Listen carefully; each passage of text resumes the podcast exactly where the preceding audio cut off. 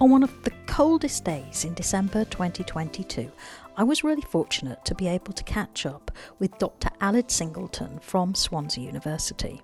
First of all, I asked Aled about his own background and how he came to be so interested in the emotional attachment that people form at different stages of their lives to places.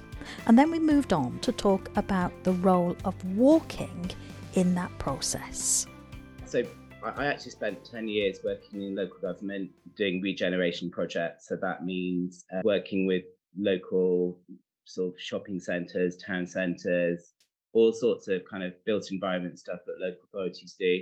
So I got a really good understanding of how to change places and how to introduce cycle routes and just basically how people in different places kind of have a relationship with you know the everyday space. And i did that for 10 years and i've done quite a few other projects as well which are around people's relationship with places.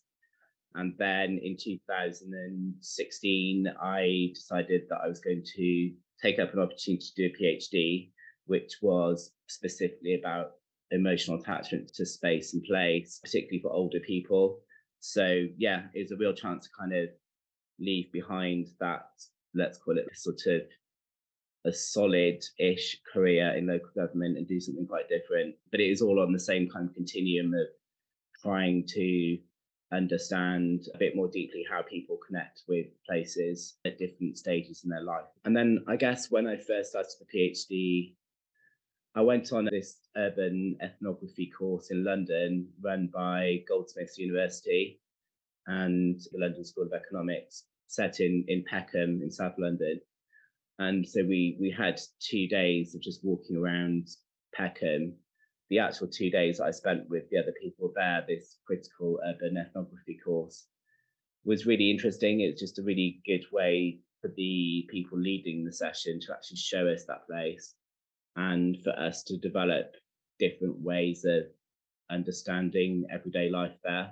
I, I remember that um, I, I've always been interested in sketching things. So I'll just go around and sketch stuff or paint things. And that's what I did as part of this course. But then other people came back uh, at the end of the the, the two day workshop and they, they had actually done sort of like a, a smell um, ethnography of the place.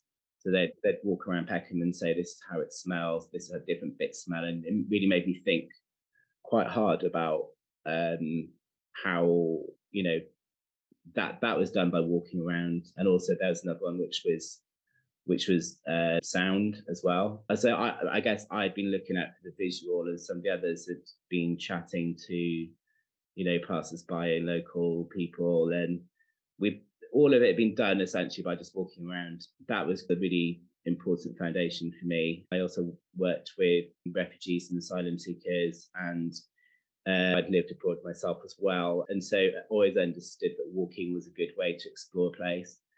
And then also, I, as a kind of like a leisure thing, uh, I did a lot of walking, particularly with my dad and with my friends, and started to kind of really appreciate that actually walking was a good, a good way to talk to people in terms of, you know, you, you could have a deep conversation with another person when you are with them and and and sort of on foot and I, I kind of also started to realize that I could remember things quite well from a walking conversation compared to a sat down conversation. And I didn't ever particularly try to sort of remember things, but I, I can trace lots of conversations I've had to a specific place. I did a, a course, uh, like methods in human geography with the geography department at Swansea, and that just really opened my eyes to just how many people are interested in this field. So everything just built up, and it just like it just convinced me that this is the way to go, really. And it just felt natural, like a really natural way of meeting people.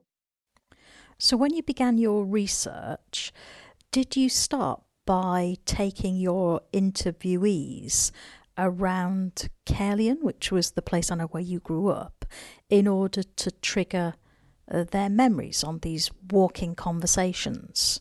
One of the basics is is actually that I don't take people around; they take me around. Uh, so that's that's a really important distinction. I see this kind of triangular dynamic of, of me, you, and the space itself. So this space will actually talk to both of us. I can't sort of really know how a particular place is important to you, but I kind of can, I know how it's important to me.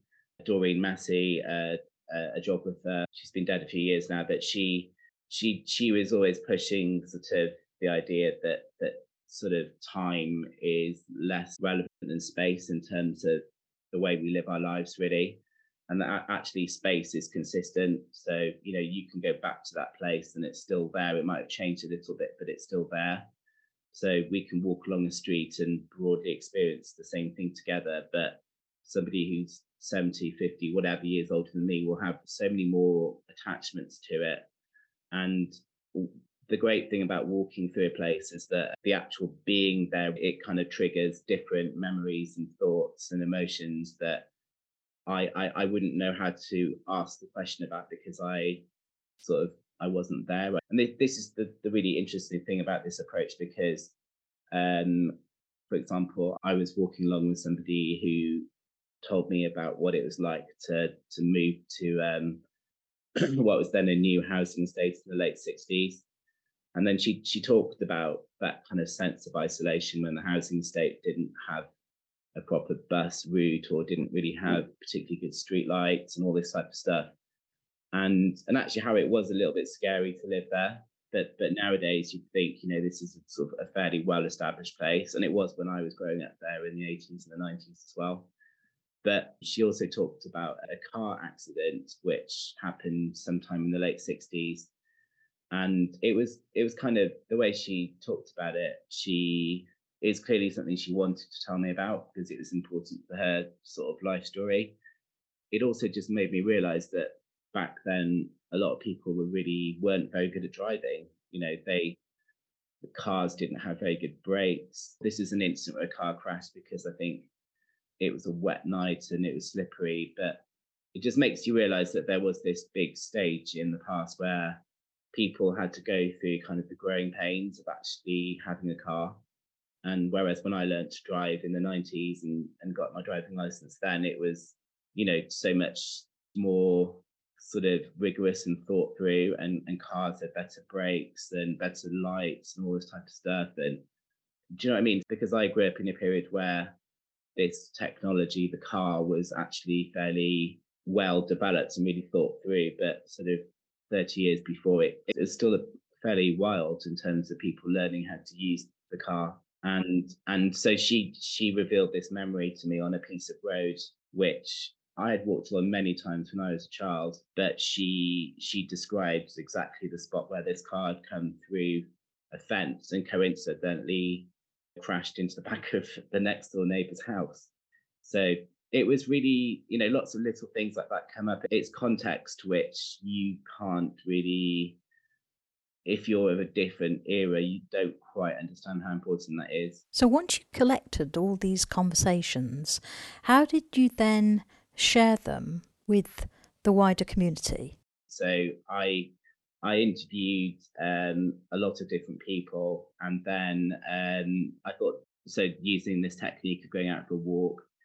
And I thought the best way to actually share what I'd found was to actually go on a guided tour. I would lead the guided walk and then stitch together some of these stories for other people to come and in sort of investigate them and look and, and try and understand them. Um, I worked with a, a performance artist called Marega Palser. She based in Newport. And she's very good at just doing these little subtle performative pieces that unlocked lots of other stories, which, you know, there, there are things that I never could have really imagined people would have shared, but they they helped me to really connect in with that sort of period of the sort of late 50s, 60s, 70s. So they, they helped me to understand the sort of the time when people who are now older, when they were younger, when they were growing up. Um, so yeah, it was it was really important. This kind of walking around. The first event we did, we had about 40 people. It was um, m- many more than I'd expected. But um, the way that Marega did these performative pieces. She also did a piece which was about how the street lights didn't really exist in the late 60s. So it was this real sense of sort of this this place of all these sort of post-war housing estates was was being shaped at that time. A lot of the people that I'd met, they had grown up streets of terraced houses in the valleys of South Wales or or in Newport itself. So yeah, it was great in terms of opening up in a really subtle way. So that that really helped to just generate loads more conversations. And the process of walking was absolutely crucial, wasn't it, in terms of getting people to open up? Sometimes the the physicality of doing something connects with our our memories and our deeper emotions. So it's that's in in terms of empathy. It, it's also quite a good way of understanding how people index things, index memories and emotions differently. It's not all about um, things that are written down. And in in terms of I think what I mentioned earlier on, the way that being in a space kind of breaks down kind of power dynamics as well. So if if you and I are out walking together in a place which maybe isn't terribly familiar to either of us, then we're both a little bit vulnerable. We're both a little bit sort of unsure about where we're going. I think it allows you to be a bit more sort of how can I put it? A bit more sort of forgiving and, and modest in the way that you conduct conversations and and be, because the, the questions and the conversation is in, the, in, in lots of ways actually spurred from the the place itself. One of the things I have really found is that um, different sort of spaces allow for different types of conversation. So if, if you're walking uh, along like a, a strip, you've got maybe 100 meters ahead of you um, and there's nothing in the way, then you think, okay, well, now I can maybe get reasonably deep into into a particular topic. So i can uh, talk about something in a bit more detail.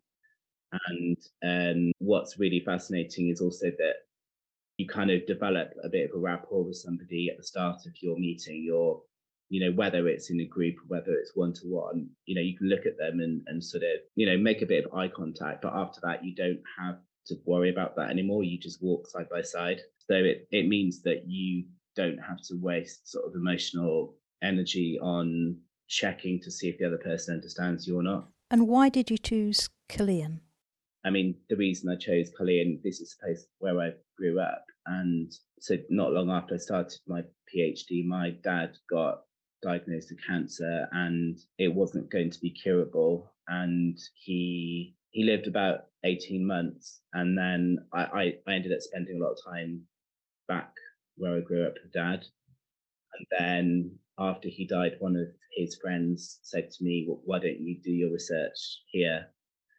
And I initially thought, I don't really want to do that because I'm, you know, it's it's kind of important to, well, you know, move on from from the death of a parent. But actually it really helped me to sort of sort of process lots of things by actually, you know, when I was going out for walks with people, I, I, you know, these places are really important to me as well. They, they were places um, from when I was a child and when I was a teenager. I did occasionally share some stories with other people that I'd met.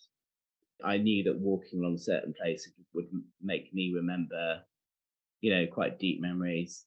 As it goes, it wasn't precisely on the really important places that important to me but it did make me realize that you know me being the interviewer i you know there are times to kind of sort of stop the pressure if you like.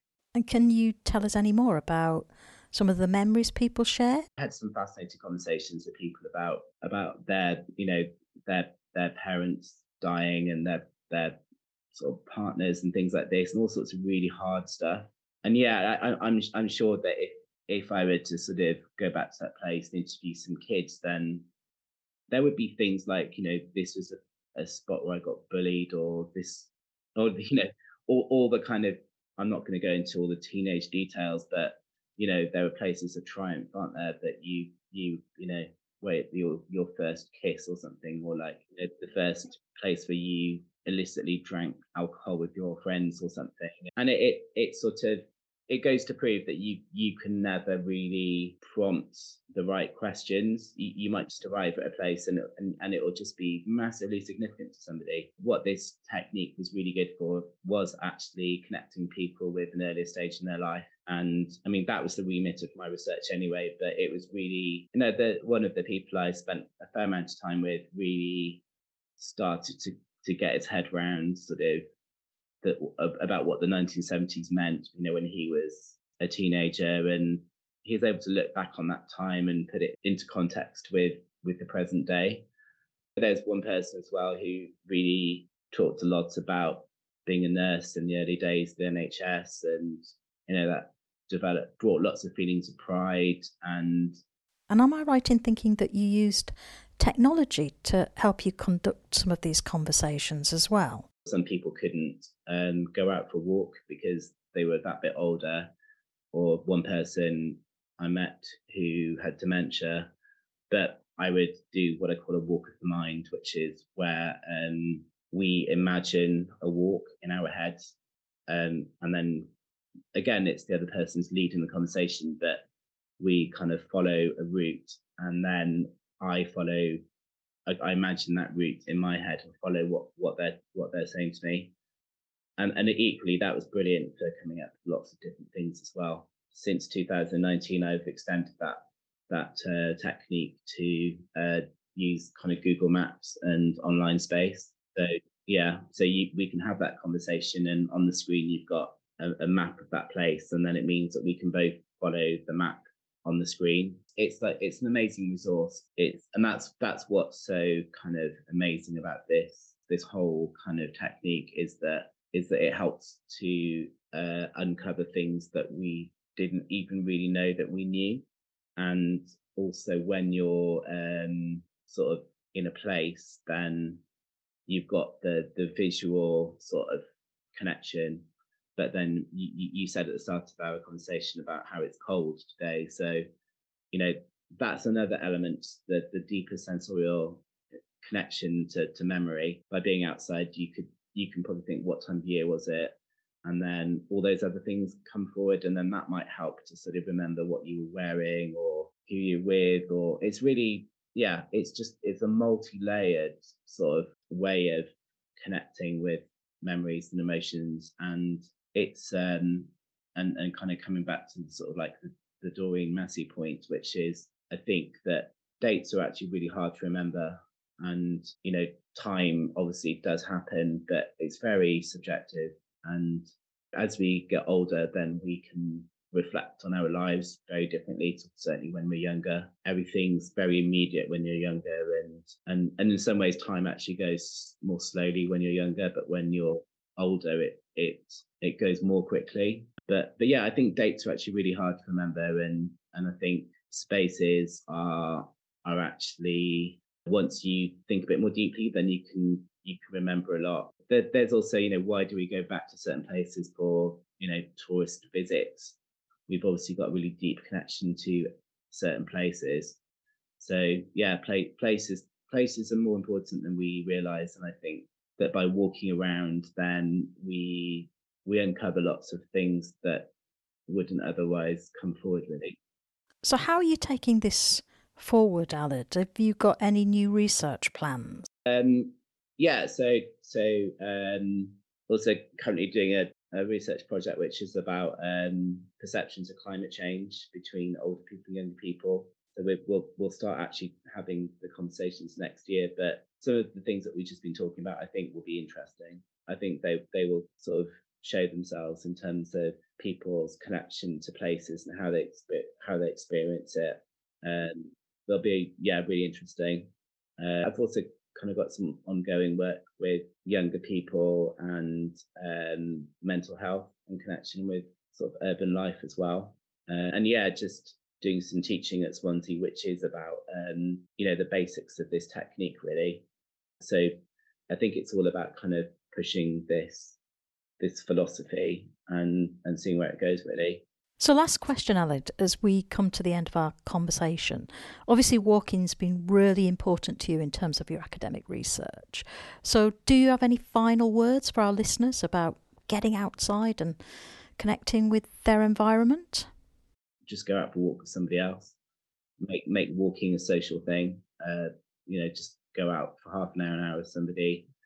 Now is an interesting time of year with most of the leaves having gone and sort of ice on the on you know in in the environment on buildings and things. taking photos is a nice thing to do.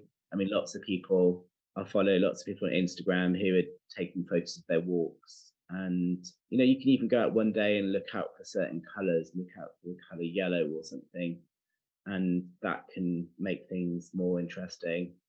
Um, and and and you know, coming back to the foundations, what I've been talking about, actually sometimes going with somebody else, maybe going with somebody else who's who's younger or older than yourself, because they'll they'll see very different things and want to talk about very different things as well. Well, after this conversation, Aled, I'm I'm going to take my dog Harry, take him for a walk. Yeah, dog, dogs are a real connector for lots of people for sure. Um, yeah, really, really significant way of people actually connecting. Um, yeah, Aled, can I just say a huge thank you for sharing all your research with us? Absolutely fascinating. It's been really brilliant. Thanks. No worries. Cheers, Susan. You have been listening to the Independent Teacher Podcast. If you like listening to this podcast, please consider giving us a five star rating either on Spotify or Apple Podcasts.